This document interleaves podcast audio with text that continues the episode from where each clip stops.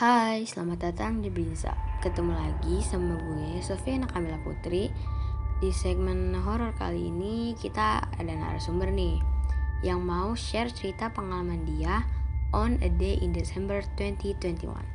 Buat yang nggak mulai dengerin, jangan dengerin sendirian ya.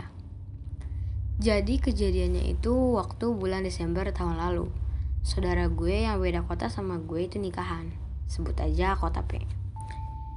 Dia nikah di hari Minggu, sedangkan gue sama keluarga gue jalan di hari Jumat. Pasti perjalanan dari rumah gue sih aman-aman aja ya, karena kita sekeluarga plus supir berangkat pagi. Isi di mobil tuh ada ayah gue, bunda gue, abang gue, gue, dan satu supir.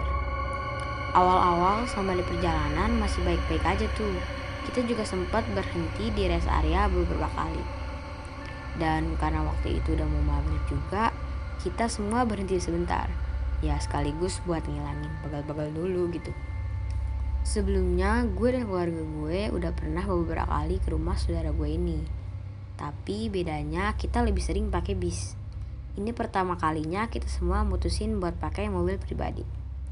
Jujur waktu itu gue agak deg-degan juga. Karena gue rasa kalau ada yang gak beres nih pas malamnya. Tapi gue sempat ngilangin bom migran gue yang itu. Waktu sekitar jam 9 malam kita masih di tol. Di situ gue mutusin buat tidur. Sedangkan abang dan ayah gue nggak tidur buat nemenin supir. Oh iya, posisi duduknya tuh kalau bagian setir supir ayah gue, di tengah ada gue, dan di kursi paling belakang ada bunda gue. Karena gue tiduran dengan posisi kepala gue ada di paha abang gue, ya tidur gue lumayan nyenyak waktu itu. Sampai-sampai sekitar jam 11 malam, gue kebangun. Di situ gue bingung karena mobil lagi cautik banget. Ternyata kita salah keluar tol. Dan karena gue tipe orang yang kepo, jadi gue tanyalah ke abang gue. Ah, ada apaan sih? Kok berisik banget? Dan abang gue jawab dengan muka yang ekspresinya nggak bisa dijelasin. Antara panik sama nggak panik.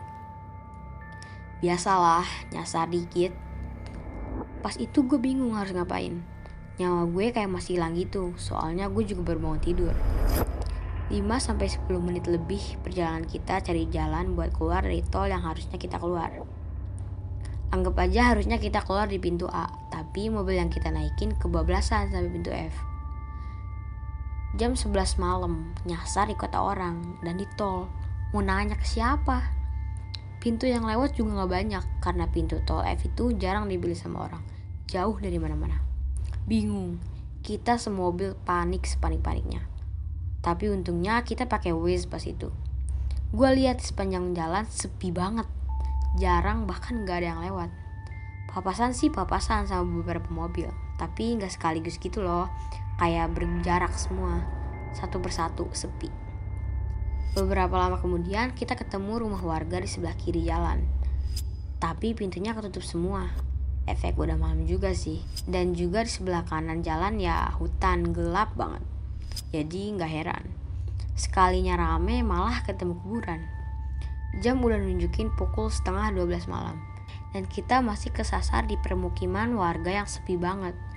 Waze yang dipakai juga nggak terlalu bisa diandelin karena beberapa kali keputus jaringan. Dan kita harus ngulang naruh lokasi. Beberapa menit kemudian kita ketemu sama jalan yang kanan kirinya tuh udah sawah semua, gelap. Jalanannya belok-belok dan kita kayak muterin gunung. Nggak ada lampu sedikit pun. Kita cuma ngandelin lampu dari mobil. Sepanjang jalan kita semua baca-baca doa. Kalau kalian bayangin tuh jalanannya kanan kiri sawah, belok-belok, lampu cuma dari mobil, di belakang itu nggak ada kendaraan lain. Sekalinya ngeliat yang rame, ternyata itu kuburan. Terus kita ngelewatin jembatan yang lebar banget. Tapi cuma kita yang ada di situ. Oh ya, kita juga sempat papasan sama beberapa motor yang mungkin mereka warga sekitar situ. Seingat gue sih mereka kayak lagi cari hewan. Pas kita udah ngelewatin jembatan, balik lagi nemuin jalanan kayak tadi. Pohon-pohon gede juga beberapa kali kita lewatin. Yang menurut gue paling epic itu ada salah satu pohon di sebelah kiri dan itu ada cat putih yang bergambar tau lah ya gambar apa gambar itu loh tahu kan oh ya pas kita salah keluar tol tadi gak ada yang tahu itu tuh salah Tapi sebenarnya bunda gue tahu kalau kita salah tong. Cuman pas itu bunda gue duduk paling belakang dan di situ dia juga tidur. Jadi dia nggak bisa apa-apa gitu loh. Bunda gue ini tipe orang yang sensitif akan hal itu. Jadi pas dia lagi tidur tuh sebenarnya dia tahu apa pembicaraan ayah gue, abang gue sama supir. Cuman di waktu itu tuh dia ngerasain gak bisa ngomong atau bahkan gak bisa bergerak. Kalau lagi tidur tuh biasanya kita sebut ketindihan. Setelah kita ngelewatin jalan yang panjang banget, akhirnya jam setengah satu malam kita baru sampai di rumah saudara gue. Harusnya nggak selama itu, kalaupun kita kesasar, kalau kata saudara gue. Jadi kita kesasar berapa jam? Dan apa yang bikin kita ngerasa di jalan itu lama banget?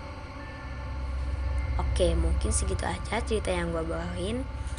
Makasih buat narasumber yang udah mau share ceritanya. Buat kalian yang punya cerita horor lainnya, bisa DM di Instagram kita @osissmkb2.